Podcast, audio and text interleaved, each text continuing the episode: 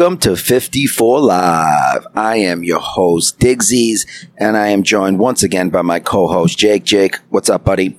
Life is good in the hood. This is your boy Bond Villain 101 coming up in the house.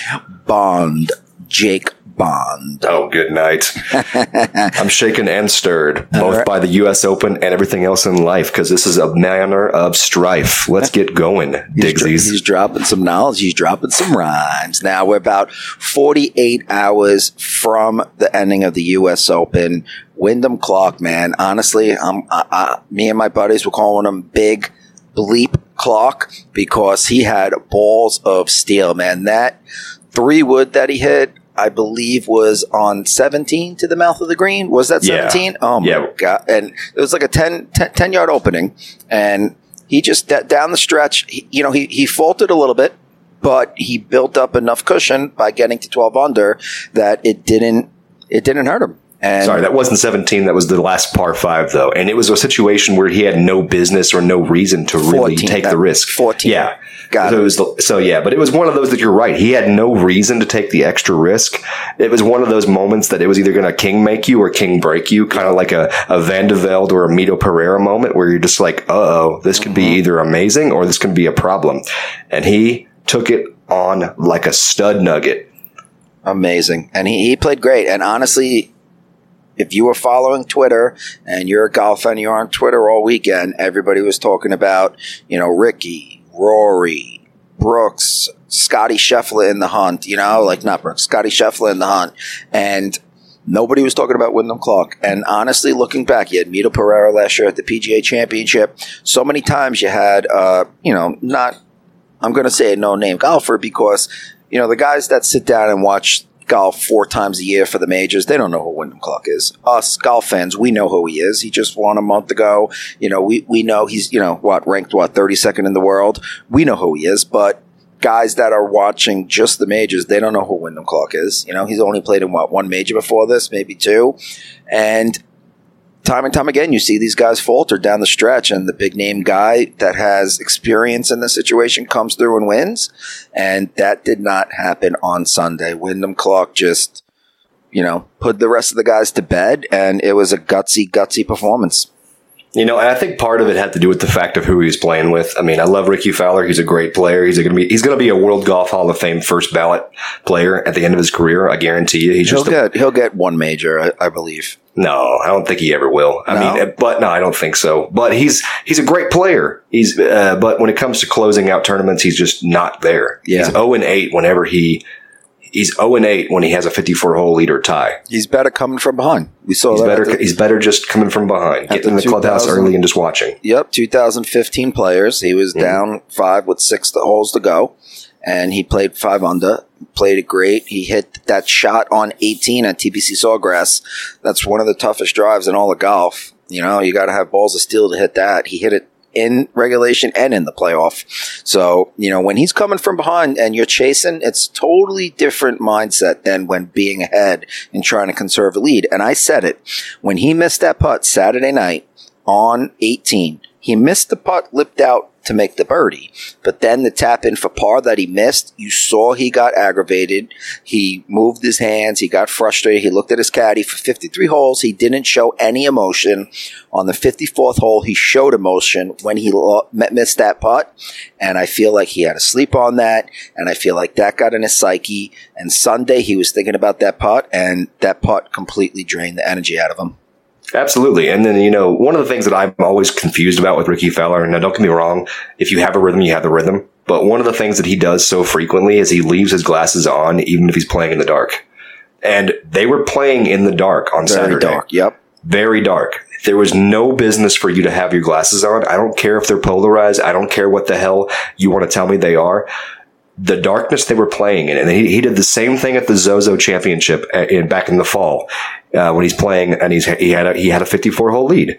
But he goes in on Sunday, and Sunday's overcast, eight shades of foggy, probably way darker than it actually shows. This is Japan, and just as Japan in the fall. This is a dark time in Japan, and he's wearing shades again. He does this. He'll keep shades on at times when it's a disadvantage to wearing shades because shades will will hurt you when it comes to reading greens if it's too dark. Yeah. And the tee time that they got, they were done when it was damn near you know, nightfall on Saturday. Yeah, I, I know that the USGA and I know uh, NBC wanted to finish in prime time, but it was like almost like ten fifteen here uh, in the East Coast, ten thirty. Like they could have teed off a half hour before, you know. So yeah. they were at a disadvantage. You know, thank God they moved it up on Sunday, but they had to do that in case of a playoff. But you can just just look at Rickie's stats throughout the week. You can tell that the pressure was getting for him. On Sunday, he only hit nine of eighteen greens. He hit fifteen of 18 when he shot the 62 on Thursday. Friday was 14 of 18. Saturday was 12 for 18. So he got worse and worse as the week went on. Same thing with his putter. On Thursday, 1.33 strokes average, 1.57, 1.93, and then two on Sunday. So as the week went on, he got a little bit tighter. He stopped hitting greens. His putter got a little cold. And, you know, just add this to the list of majors that Rickie couldn't finish. And, you know, like you said, eight times he fell apart. He had three seconds in 2014, a second at the Masters in 2018, a T5 this year. And, you know, I, I don't think the Open is a good venue for him. I don't think the Open will call for him, but you know, it's just, it's frustrating. And the more and more he misses these opportunities, the more and more, if he has a 54 hole lead, it's going to go in the head and it's going to be buried in there. And he's going to be thinking about that. Well, and not only that, but the question also remains how many more opportunities will he have? Yeah. You know, Rickie Fowler is not the 22 year old that we knew back in 2015, you know, 13. You know, he's a, he's a man now. And these opportunities are going to get harder and harder for him to come by as we see new players emerging. I mean, Sam Bennett was challenging this week and he's a fresh out of college. This is his first official, you know, major as a pro to my knowledge. Well, it's as a pro. I mean, he was an amateur back at the, uh, at the Masters, but you get what I'm saying? These opportunities are going to dwindle and, you know, Wyndham Clark, We're talking about how he, he didn't fold, how he kept himself in gear and I really am serious. A lot of the reason why I think he stayed in control and why he was able to maintain control came down to one thing and one thing only, and that is that his playing partner never challenged him. Yeah. From like hole six onward, Rickie Fowler was not in the conversation anymore to win. He was in the conversation to, to maintain a top five finish. Yeah. And Wyndham Clark was playing completely free the whole entire day. There was no challenger. There really was, was, no challenger. If he was playing with Rory in that final round, it might have been a different conversation what happened right now. You know, because Rory wasn't putting well, but Rory, you know, played a lot better tee to green than Rickie did. You know, absolutely. I, I, feel like Rickie lacks that killer instinct. Like we even saw it at the end when he went over to Wyndham and he's like, "Oh, how does that trophy feel?" Like he's too much of a nice guy. Like you need to have that killer instinct. Like think back to you know watching the uh, Michael Jordan documentary. You know, after you know losing a game or like going up to Larry Bird and being like, fuck you, Cox, you know, like getting like so mad and like competitive. Like Rickie lacks that Michael Jordan, that Kobe Bryant, that Brooks Koepka killer instinct. And right. it's hard to win on Sunday when you don't have that. Right. Rickie Fowler doesn't strike me as the kind of person whom plays a bad round on Sunday and is in the gym that evening no. to fix to fix it or work it out. Like Scottie Scheffler, Scottie Scheffler played a weird round on Saturday, and you know what he did? He goes to the range and he throws his driver away. Yep sorry, that was Friday. He did it on Friday. But the point is that after the round's over, he's out there Correct. messing with his driver, saying, no, no, no, I will not accept this. I'm better than this. If, if Scottie made some putts, he would have been right in the mix, man. Like, he missed so many putts, and his putts were so off.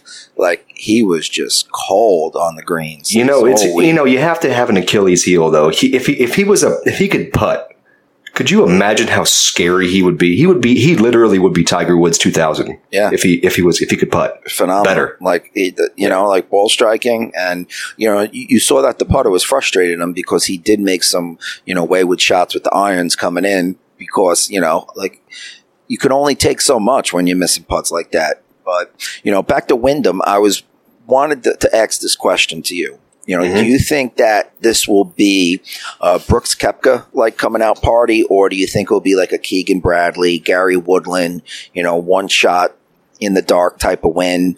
Uh, you know, could he be uh, Padraig Harrington, Vijay Singh and get three? Could he be a Zach Johnson and get two? What's your take on that? This is tough to gauge, right? So one of the things that's been happening a lot over the past several years is a player has like the, that coming out moment, right? Mm-hmm. Where all of a sudden they go from being a player on tour to being one of the players on tour. Uh, you know, we saw this last season where Scottie Scheffler and Sam Burns all, both broke through and yeah. finally became. And Scottie Scheffler's coming out party was at uh, PGA at Harding Park, the one that Morikawa won. Nobody knew who Scottie Scheffler was before that, but he was in contention down the stretch, and that's when everybody knew, oh, who's this Scottie Scheffler guy? The next year, he starts tearing it up. Well, exactly. And then we saw that period of time, you know, you see this where these players just all of a sudden emerge and start growing. We saw this with last year with Tony Finau, where he went from being a sometimes winner to being a competent winner. Mm-hmm. We saw this with earlier this year where Max Homa had the same thing, where he had a stretch of, of like a couple months where he looked really solid. These guys, this happens with them where you have a player that just goes from being a player on tour to being one of the players on tour. And this is the year where he has become one of the players on tour. However, I don't think that he'll end up being long term a World Golf Hall of Fame type player. You know, somebody whom has 20 to 30 you know, career victories. He's not going to be a. I don't think That's he's going to be a. That's so hard to get 20, 30, You know. Well, you're talking about Vijay Singhs and Padraig Harrington, yeah. so that's like thirty victories professionally. I'm thinking more uh, major, like you know, like how many majors? Because they have three each. Zach Johnson has two. Kaymer has two. Right. Keegan has one. Woodland has one. You know, and, I think I think that I think that when it's easier for me to think about in terms of overall wins because I treat every tournament like it's a major in its own way because it is. But I understand what you're saying. When it comes to the actual majors, majors. Um, I think Wyndham Clark might get one more in his career. I think the field, as far as the player, if he was 21, I would say, yeah, he's got, he's got maybe one, one or two more in his tank, mm-hmm. But he's 29. And so that means he's, he's in the same player group as Spieth, Thomas, Homa, Finau. He's in the same player group, age group of these guys. And remember, Rory's not old. No. You know, we keep talking about Rory's career, Rory McIlroy, and it, it always makes me feel like Rory McIlroy is some old man, but he's not, dude. He's, he's just, he's just, you know, hitting the mid portion of his career at this point in time. And so it's, I don't see this being a long term, thing where we see three more majors for Wyndham Clark. I think we see maybe one more in his career. Yeah, and like you said, Rory's only 34 years old. You know, like exactly. he still has, you know, the majority of his 30s left and early 40s. And we saw with Phil last year, you know, you can win in your 50s. You know, like it's not probable, but you can win in your 50s. I think, I think Wyndham Clark, like I said, he has balls of steel and, you know, that putter, and that's insane how the whole putter situation happened with him and Rickie. You know, he saw Rickie, he played around with Rickie. He's like, "Oh, let me test out your putter. Oh, I like this." And then boom, he puts it in the bag and beats you at, at a Sunday major with the putter that you know he wouldn't have if it wasn't for you. Like that's yeah. such an amazing story, man. Like it's so funny how things like that happen. But I don't know. I I, I, I still feel like it's out there to be known. You know, like will he come out of nowhere and become this big star. You know, like look at Brooks Koepka. Before he won the U.S. Open at Erin Hills, he he came, he started, he took the off the beaten path. He played in Europe. He won the Waste Management Phoenix Open. Then he won Erin Hills, and then boom, he went on a tear. You know, it can happen. It's happened before, but I think Wyndham Clark will be in contention. Um, I think he probably earned a spot at the Ryder Cup as long as he plays well the rest of the year. And I don't know. Maybe he can win one or two more. Maybe he'll surprise us and go on a run. But you know, I don't think I don't think we're getting into Brooks Koepka, you know, Rory McIlroy territory. I, I think he'll be more like maybe two. You know, lucky if he gets three. Yeah, there's just so much talent out there right now. I mean, you got what? Um, if I if we're being honest right now, as far as major championships are concerned, as far as even PGA tournaments are concerned, there are easily on the PGA Tour or just in general, let's just say major championships. Yeah, in general. Th- there are probably 40 guys out there that could win a major championship and you wouldn't be completely confused about right now. Yeah. I, I mean, I think, you think 40? I think there's about 40 guys that, that could win a major championship. And now, obviously, certain players we're expecting more out of right? Yeah. But there's probably 40 guys that if they ended up winning a major and you just logged in and missed the entire week and saw that they won, you wouldn't be completely shocked, right?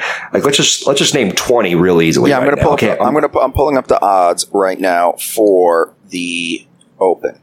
Okay, but I'm just going to start naming off players right Go now. And I mean, so let's start with LIV players. Make it easy for us, right? Mhm. You know, Cam Smith, Dustin Johnson, you know, Phil Mickelson. Unlikely, but you still wouldn't be surprised because of what happened to the Masters. Um, Brooks Koepka, Bryson DeChambeau, uh, Patrick Reed. That's six right there, and we're not even really trying with LIV golfers. Ancer Niemann. Ancer Niemann. Right there, that's eight. Yep. And I mean, that's that's eight guys from just LIV's roster, And then- we're not even, and we're not even including and we're not even including the the LIV players that have exemption problems right now. So Gooch. Gooch, Varner, Even Varner, yeah. If he Yeah. won the way he's playing, if he won one, you wouldn't be super surprised. And then you got Rory, Scheffler, Rahm, Hovland, Schauffele, Spieth, Cantlay, Morikawa, Fleetwood, Lowry, JT, Hatton, Fitzpatrick, Finau, Rose, Homa, Young, Matsuyama, Day, uh, Rickie, Sungjae Im, Adam Scott. Uh, exactly. We're at we're at, we're at twenty we're at twenty seven right Yeah. there. And I mean, this is what we're talking about. The field is so stacked with amazingly talented players right now Mm-hmm. that you, again, you're not surprised if any of these guys win. So well, that's why I'm saying, like situations like this, it's going to be tough for a player to really establish himself going forward. Yeah, it's a lot They- harder than it used to be. Yeah, these you really have to become next level God mode. And that's why Rory hasn't won lately. You know, think about it. If there's no Cam Smith, there's no Wyndham Clark. Rory has six majors. You know, because the same thing that happened at St. Andrews last year happened again at LA Country Club. Now, now Rory wouldn't have won if it wasn't for Cam Smith because he would he would he also lost to Cameron I know Young. he finished tied third, but honestly, if if he's, I feel like it ends a little different, right? I don't. We can't. We can't go speculating like that, Diggsy. You're right. We can't. But that that you know Cameron Young making that putt on the final round. You know, if Rory had a you know because Rory he was in the fairway and he had to like go for it. You know, like he tried to try to chip it in. That's fair. That's you know, fair. so if Rory didn't have to chip it in, he could just play you know conservatively and get his par. You know, then we're in a different par or birdie. It's, we're in a different situation. But you're right. We can't be. You know, we can't be speculative, but you know it's Rory's seventh, second, or third place finish. He has three twos, four threes. Uh, one of those threes, like we said, was last year at St. Andrews, but he struck the ball amazingly. Man, he had eight of thirteen fairways, fifteen of eighteen green and regulations. But what hurt him? He averaged exactly two putts per hole. oh gosh, So that's rough. What he needed to do was just have one of those fall. He would have forced the playoff. And honestly, the way Wyndham Clark was just hanging on by a thread at that end, at the end of the round, I feel like if Rory forces a playoff, Rory wins that playoff. Now, saying that though, I'm very glad that Rory did not win this one, and it has nothing to do with Rory himself. It has everything to do with that with with the drop on the drop on 14. Mm-hmm. I know that you're. You know, I know we everyone's talked about this. We had our podcast on Big Boy Pants po- uh, Golf where we where we talked about it for 45 minutes, but it's uh, I'm not a fan of it. And I had the same situation happen to me today. Not not quite the same situation, but a similar situation. A lot less on the line. a lot less on the line, but you know, it was it was plugged in the in the vertical wall of the bunker, and you know, I didn't get no free relief. And look, this is one of those things where obviously they have the rules official there, they have everything going on, but it wasn't just the relief that he got that pissed me off. It was the where he got relief to. You know, Yeah. it, it- you should have gotten relief down into the bunker, not relief onto the fucking green. Pardon my French. originally, when I saw it, I thought I was like, "Oh, nice! He's going to be able to take it out of that and just have a bunker shot." You know, that's what I thought. Uh, but and that's fair. That's Yeah. fair. I wouldn't have been. I wouldn't have been angry with that. But I, what I was angry about is that they, that they they take it and they put it on basically the green fringe. Yeah. Yeah. Like I said, you know, like I, I've made my case known on Twitter. Like, I don't think a lot of people are like, oh, he cheated. Like, you're not cheating. If there's a rule official there, the rule official literally, she literally put her finger into the hole to feel that it was embedded. Now, granted, Rory had his finger in first, but you know what? It, it, it is what it is. The rule official was sitting there. That wasn't an illegal drop. You know, he did what the rule official will allow him. And honestly, at that point, it's you, you push it as far as you can push it. You know, if the rule official wanted to say no, go back in the bunker, she could have said no, go back in the bunker. You know, so I can't fault Rory for saying, oh, I'm going to drop it here. He can say whatever he wants, and if she agrees with him, she agrees with him. You know what I mean? Right. And that was. And that was in that situation. I think we had the wrong rules official there because that rule official should have just put it, forced him back in the bunker. I think if, if he takes that drop in the bunker, nobody has any question about the about the legality of it or the advantage that he was given because he was taken from a a disadvantage, a disadvantageous situation and given a, a huge advantage. Yeah. And that's what pissed me off. Yeah, and honestly, watching it, I, I said to my wife, I was like, wow, maybe this is the break that Rory needs to win a major. Like the golf gods are obviously on Rory's side, but he still didn't get it done. And honestly, I've made my piece known on this podcast time and time again. Rory's my favorite golfer, and I wasn't rooting for him to win. And honestly, my wife said, You're not a true fan because I bet on Rory the last eight majors. I stopped at the PGA and I didn't have money on the US Open. So I was like, I don't want him to win because I've been betting on him for the past two years and he hasn't won. So of course I don't bet on him he's going to win. That's why I didn't want him to win. And my wife was making fun of me saying I wasn't a true fan. Now I was trying to tell you on Saturday on Saturday evening to, to take the money and run on Rickie because you had money it on Rickie. It was, it was like, it, it was only because I,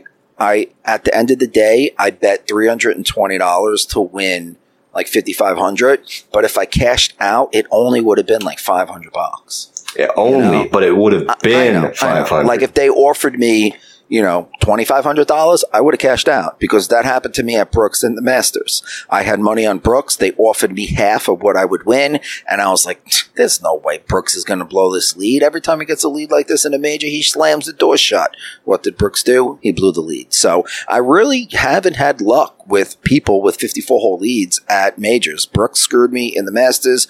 Rickie screwed me here. Uh, I won with Brooks at the PGA. That was a little different story, but man, Rickie, I, I really, you, you and Pants thought I was insane when I said Rickie Fowler would have a good week. But you know what? At the end of the day, you guys are right. He didn't get the job done. Yeah, it's it's.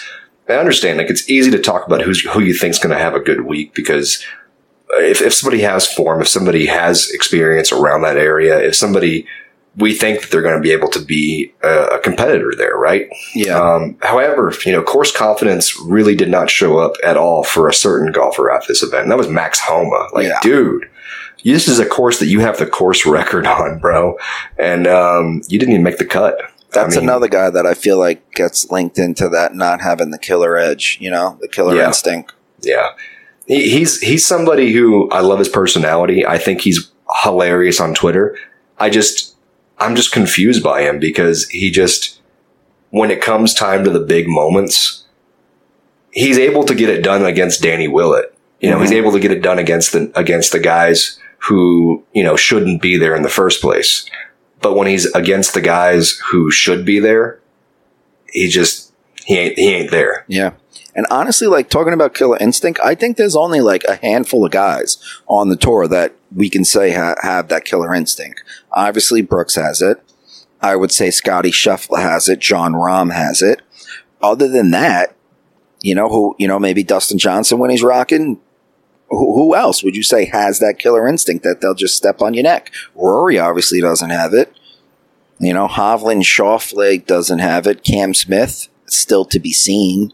You know, Spieth, he's a head case. Now, when you, now when you say he's like killer instinct, you're talking about somebody who, when they realize they have an advantage over a playing just- partner, oh, oh, they just no, put. no, just like when they, they know that the, the, the, the major's in, in reach, they just go and get it done. You know? Oh, okay, like okay, the way Brooks closed out his five major champions. You know, like he's just like you know, other than the Masters mishap, you know if Brooks has a lead, he's closing well, the well, and you can't blame like it on that him tiger, because like the tiger killer instinct. Like okay, well, and you can't blame it on him because I mean he's he's it wasn't like he lost to a beta. You know, he lost to the other the only other alpha out there, and that was Jon Rahm. and like I said, Rahm has that killer instinct. You know, exactly. Scheffler has it, Brooks has it, Rahm has it. Other than them, those three, you know, maybe DJ on a good day, but I, I, I don't know. Yeah, I'm trying to think of who has that mojo, who has that swagger. Patrick Reed has that swagger when he's playing well. I, I can agree with that.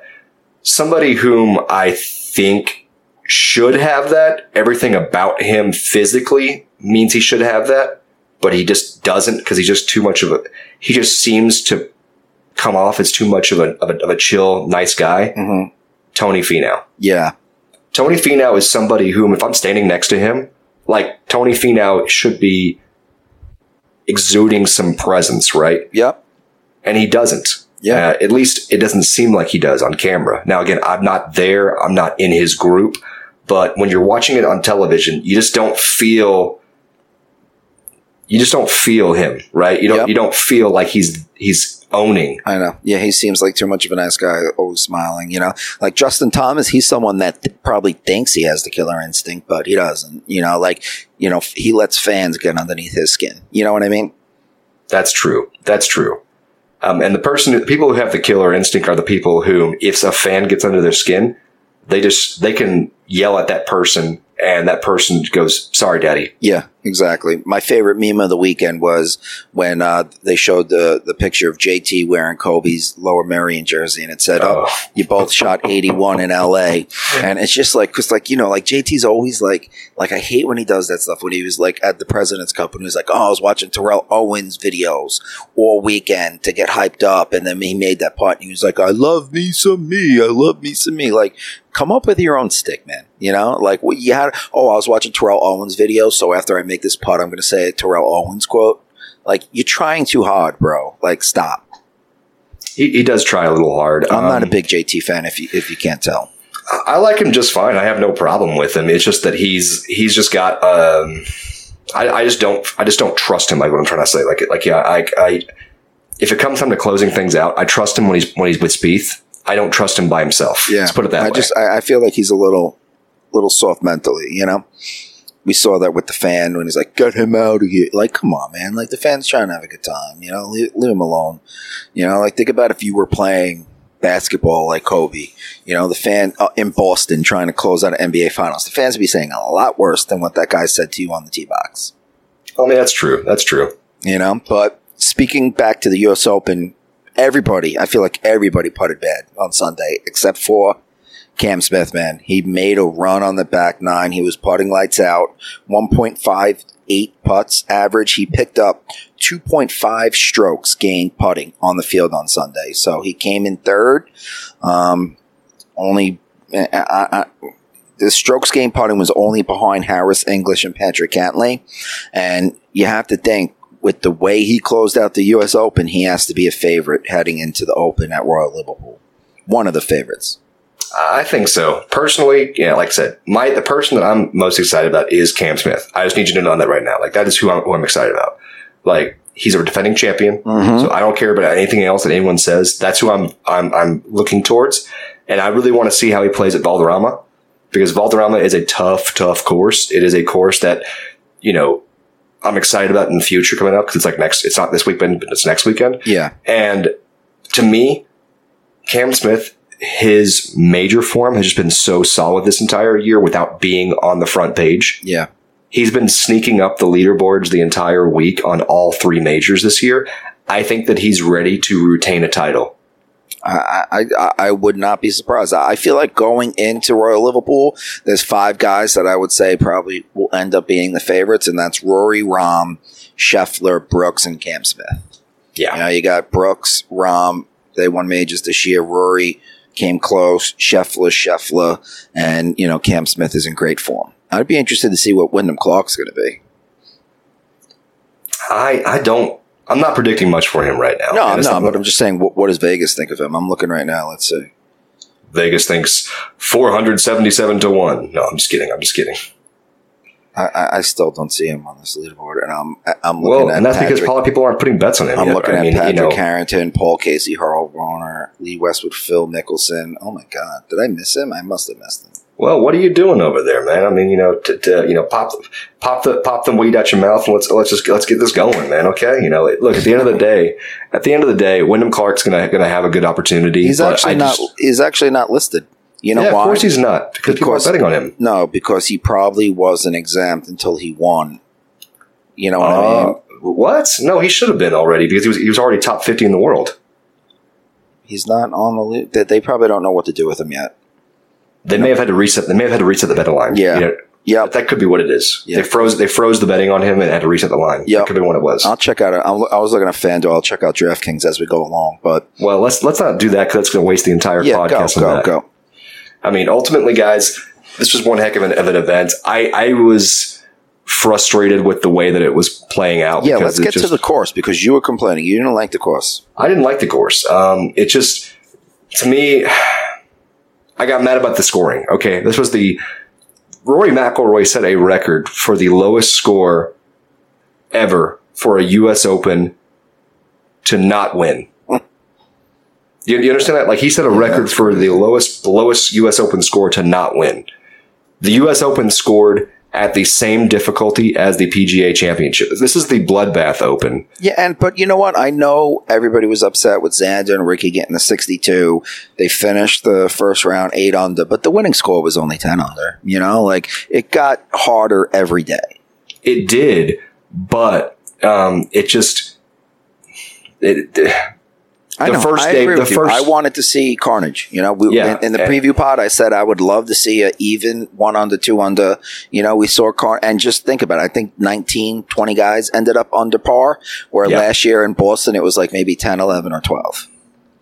and that's where where it is for me, man. I, I just didn't enjoy seeing what we saw. I wanted tougher. Um, it, it, it ended up being a good tournament, but it, it didn't feel like a U.S. Open. Yeah. And that's what bothered me The most. leaderboard was great, you know. Leaderboard was great. Um, scoring turned out meh for me. Like I wanted, pain, I like pain and suffering for my U.S. Open. Yeah. If we, if we want to go play the John Deere Classic, we can go play the John Deere Classic and shoot 27 under par, or the Sentry Tournament Champions and shoot 37 under par. I don't care. That's what that tournament's about. But the U.S. Open's about blood and guts. That's about cursing. It's about anger. It's about frustration. Yeah, it's about Wow. who, who has the best mental game, you know, plus the physical game. You know what I mean? Like, Yeah, and and not only that, but they they um they design they, the way that the way that course lays out. It's it's it's it's elongated and scaped alongside all of these rich houses. Yeah, rich houses. So there's not there's not really areas for them to put like hospitality suites or walking suites or anything else other than in the trouble areas for where you would hit if you're actually in trouble. the So fact that they only gave nine thousand general admission tickets is is that's a sin. That's a sin. Um, now, obviously, when you're in hospitality suites, you can still walk around like general admission, but they should they they, they put gonna. they know? put way too much focus on on hospitality suites. And look, man, it felt really corporate. It was very stuffy, stuffy. There was so much quiet on the entire weekend up until Sunday. Sunday was the only day we heard crowd at all. Yeah. And honestly, I wouldn't be surprised if that was like engineered and put in by the NBC crew. like they do the bird chirps at the Masters. Yes. Um, but so anyway, that's that's that's, that's, that's not the point. We don't have to worry about that anymore because you know what? The USGA is taking a page out of the Opens book, and they're coming. What do they call them? They um, host sites, right? Host sites. Oh, host si- is that what they said host sites i don't know but they have pretty much up until 2039 other than 2036 and 2038 they have places where we know we love starting out the next three years you got pinehurst oakmont shinnecock pebble beach wingfoot back to pinehurst merion riviera pebble oakmont oakland hills pinehurst open pebble open and then back to la country club in 39 which they have you know, what, seven, 16 years to change. So, Right. But and the, the big thing that I didn't like though, Diggs, is that as I was saying, the hospitality suites, all of them had to be set up in areas where it was reasonable for a player to hit there, Mhm. and they should have been available for a player to hit there for trouble. yeah. So like t- hole number site. one, I'm sorry, anchor site. That's what they're calling them. gotcha. Anchor Well- sites of the U.S. Open. Well, and, and, and Harris English, he like T hole number one on Sunday. He shanks it hard right. This should be an area where he's stuck, screwed over, ends up double bogeying in the hole, probably out of the tournament on hole number one. hmm He's near a hospitality suite though because he's 34 yards to the right. And so what do they do? They basically drop him back in the fairway and he gets to par the hole. Yeah. And I mean, he didn't get dropped in the fairway, guys, so don't be hating me for that. But you know what I'm saying? Like, there were so many of these type of scenarios because they had to smash everything so close to the actual golf course. Yeah. And that's what, that caused so many problems because all of the areas that you would need open for players to be penalized for bad shots were occupied by temporary movable objects. So there was humongous amounts of free relief Yeah. left we and saw right. that with Scottie when he hit the wayward shot left and he had the shot link uh, tower. He was behind a tree, but he was able to move it to the right because of the shot link tower. You know, he Yeah. got a great break with that.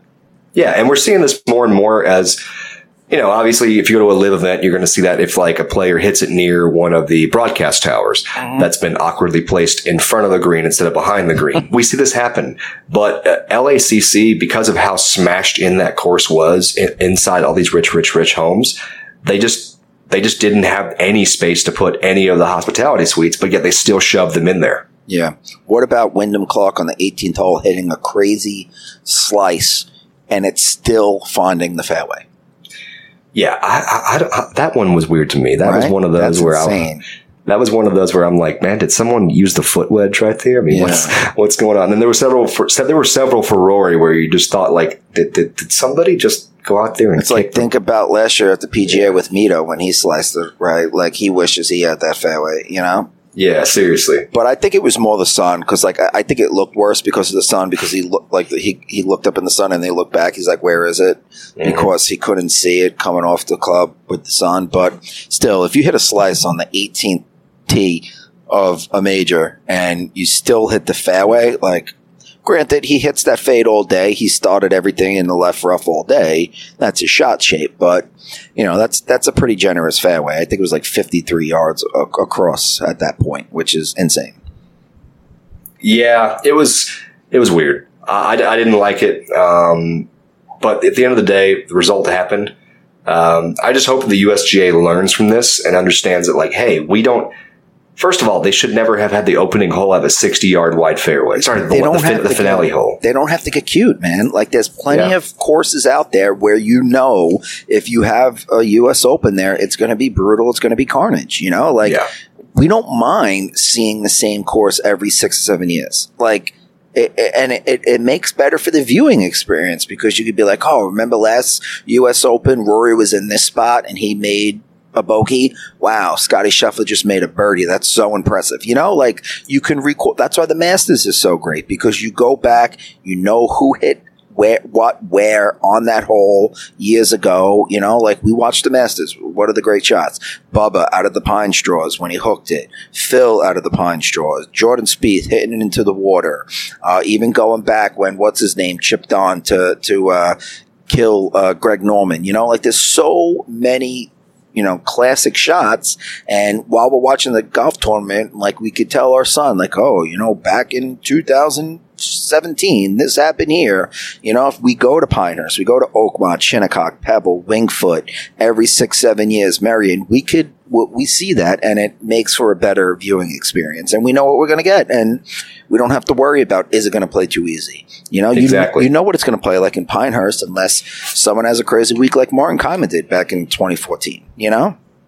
And that's kind of the point of it all. Is it is that when you return to the place, when you come back to the place, when you experience it over and over again, it increases the majesty of it. Yep. None of us had ever been to the LACC, not in anyone's lifetime that's still alive. No. Um, LACC was just an, a, a, a, a nothing club to all of us in, in our hearts. None of us cared about this place. There was no majesty.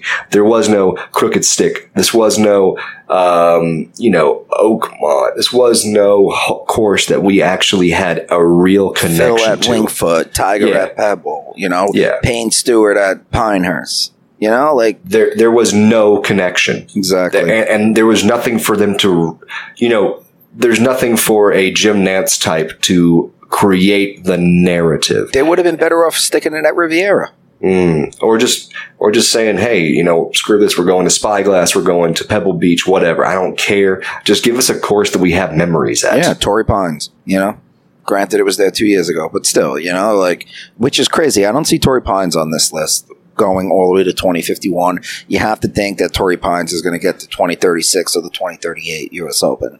It is weird to not see them on that list for so long. I mean, it's Yeah. Torrey Pines. Um, but whatever, guys. I mean, this was, it, it, we understand the reasons why this was not a good U.S. Open for a U.S. Open uh, experience.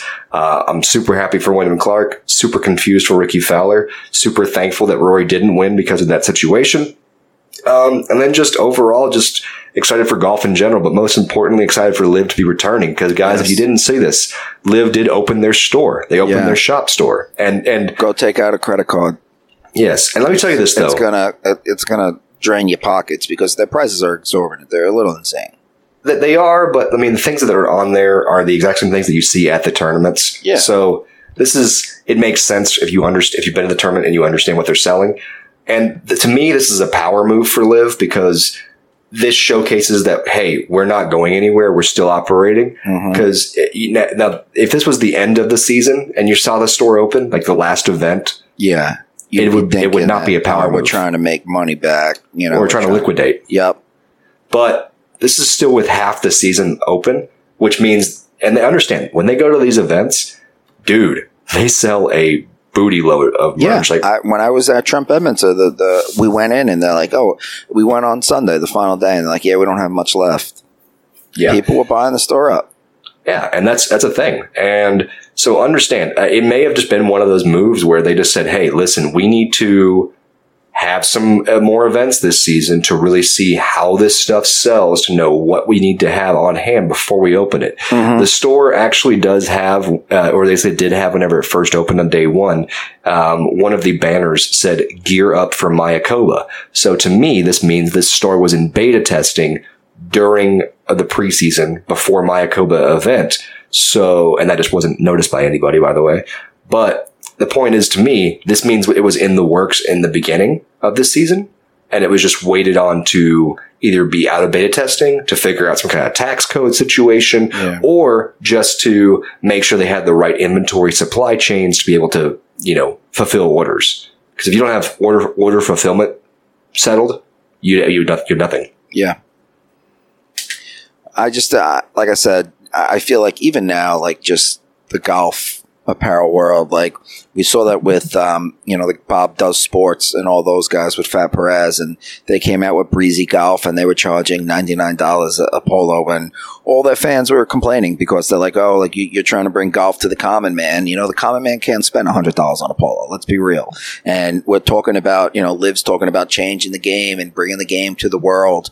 You know, you think like kids in India that, that are Anirban Lahiri fans are going to be able to buy a hundred dollar Crushers polo. You think kids in Asia are going to be able to buy, you know, a polo for hundred dollars? No, like, you know, it's, it's not, if you really want to change the game, you know, you're going to do $50 polos or you're going to just do tiers, you know, like the good polos are $100, you know what? But you got this cheaper polo that's $40. You know what I mean? So, so you're talking about like how the uh, the NBA does the the the official Yes. game merch. yes. There's like three tiers. Yeah, they have like they have like the uh, the fake T-shirt jersey, Yep, or you have the you have the, the, the jersey with the sewn on numbers, right? or the jersey with the screen printed numbers. You know what I mean?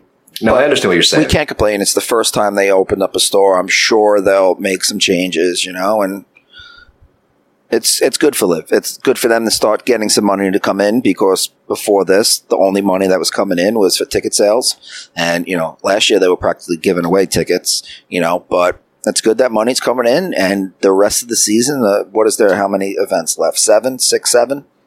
Basically, yeah, Yeah. We're, we're halfway through the season. it's good to get a good assessment. So uh, at the end of the year, when they sit down and they see what they're going to do with LIV moving forward, they'll have an understanding about how much money you could bring in. Well, and the cool thing is now they're also going to be able to showcase. Let's say expansion talks happen, they're going to be able to showcase. Hey, you know, X person that we want to bring on to be a new captain for a team.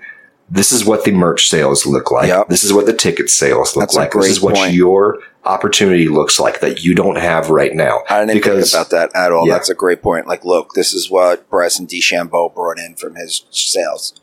Yeah. And this, and again, obviously, like Brooks Koepka is still promoting Brooks Koepka specific merchandise on his own site. Yeah, I bought Bryson. DeChambeau, Bryson DeChambeau is still doing the same thing, but we're talking about Crusher specific, Smash GC specific merchandise.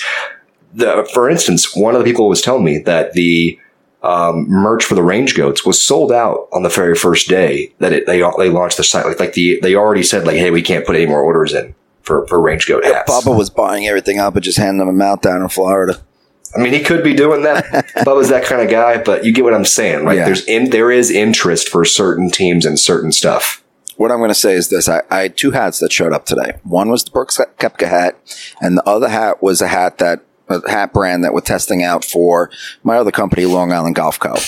I got to say, the hat that I got to test out for Long Island Golf Co. was three times better quality than the Brooks Koepka hat. Brooks, do a little bit better, buddy. No, that, is it, that's, that's not a Smash GC hat. That's a Brooks no, Koepka hat. it's a Brooks Koepka hat. The hat with the with his logo Gotcha, in the front, gotcha. the BK. Like honestly, it looks like he just grabbed whatever hat and just threw his logo on it. Granted, I know the proceeds are going to charity and stuff like that, but you know, come on, do a little better. I am interested to order some LIV stuff and see because I feel like that's going to be top notch. I know you said you got the Crushers, uh, the Smash Polo, and you said it's your second favorite polo in your wardrobe, right? Correct. The only only one I, I like more in my polo collection right now that I play with on the course is my black Lululemon. I know some people were bashing me for shopping at Lululemon, but yeah, you know it's 100% off if you go in there at the right time. No, I'm just I'm kidding. I'm kidding. That's a that's a joke about their th- anti-theft policy, by the way. If you're in California, go get free Lululemon. Yeah. Um, but anyway, guys, no, I'm, free I'm shit everywhere. I know. I'm just kidding. I'm kidding. But no, um, you know, yeah, it's it's a really gr- good. It it feel. I'll tell you this, Diggs. Um, the uh, Smash GC polo that I have is very similar to Lululemon in that it's designed to accentuate the male physique. I'm, I'm being serious when I say that. It will accentuate the male physique. Um, you know, it's tight around the arms and uh, tight around the upper chest, and then loose around the around the gut. You gotta love that. I need one of those. It's kind of the thing that we're hearing about right now with like, you know, compression based shirts. And it's, it's not a compression shirt, but it's, uh, it definitely has that, that vibe. So it, like I said, it's going to accentuate your chest Yeah. without, without, uh, broadcasting your gut if you have, if you have one. We're going through all the processes right now. We have about a bunch we ordered like seven different t-shirts, five different polos. So we're testing out all the best qualities out there, you know, for Long Island Golf Co. So, you know, you, you want to put out great quality stuff because at the end of the day, you know, some people will wear something and not even care what's on the front of it if it feels good. Absolutely. I mean, uh, but no one will drink it if they don't agree with the message. Exactly. Like, Bud- like Bud Light, right? No, but but guys, at the end of the day, um, you know, I'm super proud and, and excited to see what, where where Long Island Golf Co goes. I mean, you know, obviously you're putting a lot of work right there to be able to make sure that you do put out the right kind of merch, merchandise Exactly. because you only get really one chance to make a first impression. And so when you guys do that, it's incredibly important to do it right. So I understand, and I'm sure that you understand as well, why LIV Golf delayed the opportunity of online merch stores so long. Yep. You want to make sure you got the best product out there. You know what? Uh, if they could have done a half-ass release in the beginning of the season or a full 100% release halfway through the season, they made the right choice. I think you're absolutely right on that. And the cool thing is that it's not just one thing per team. It's not just the hat, right? Last Yep. season, it was just a hat. When you went to the LIV store last year, it was just a hat pretty Yep. much. Yeah. And like LIV golf specific shirts. Um, this season, you know, you have a full merch line for each team. Hats, shirts, polos, flags, even Yeah. freaking tumblers. I saw some tumblers on there, some drink mugs and stuff. Yeah. And then you have also um, bag towels for each team. Yeah. You Which know I think is really the cool. LIV branded merch is more expensive than the team merch, which is pretty crazy. Oh, and I'm sure those are also also that's because that to me, I think that's because they're made on a lower production quantity. Yeah. Like if I'm LIV, I don't promote the LIV brand. I Yeah, you wanna promote, the, team teams, brand. Yeah.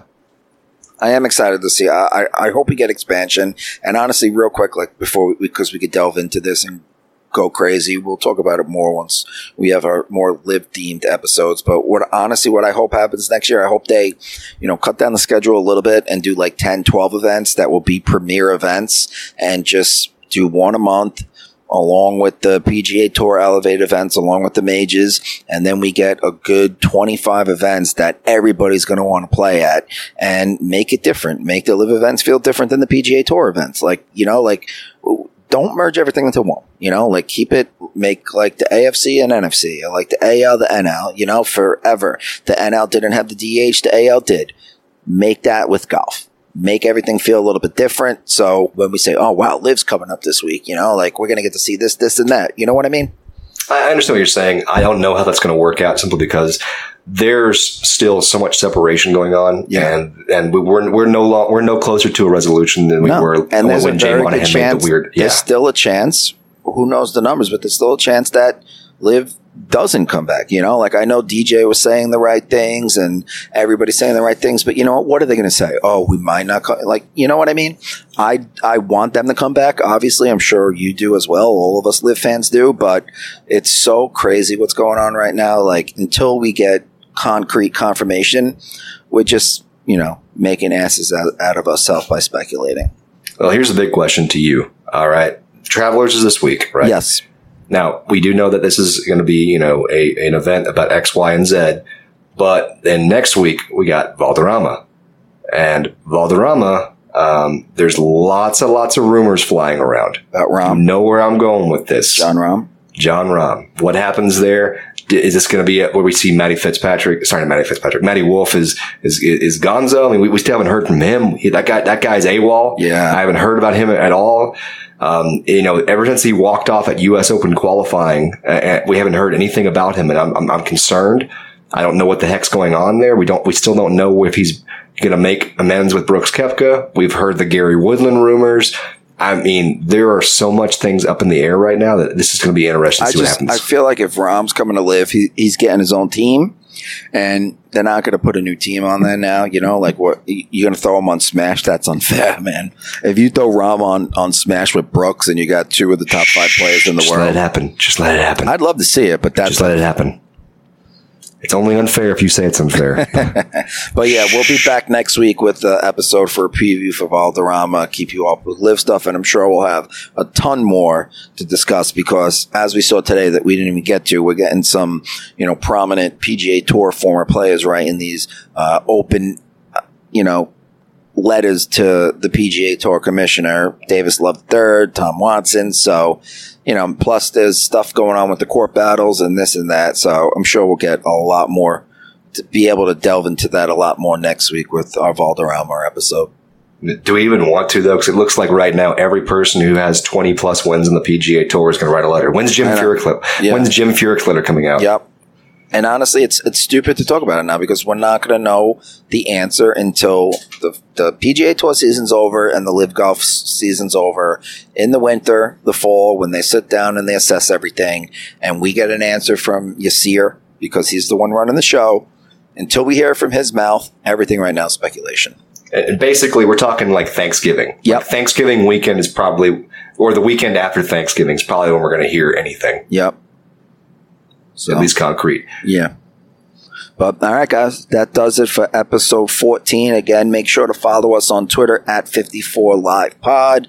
Follow us on Apple Podcasts, Spotify, rate, review, etc. And uh, Jake, talk to you later, buddy, and we'll we'll see you all next week.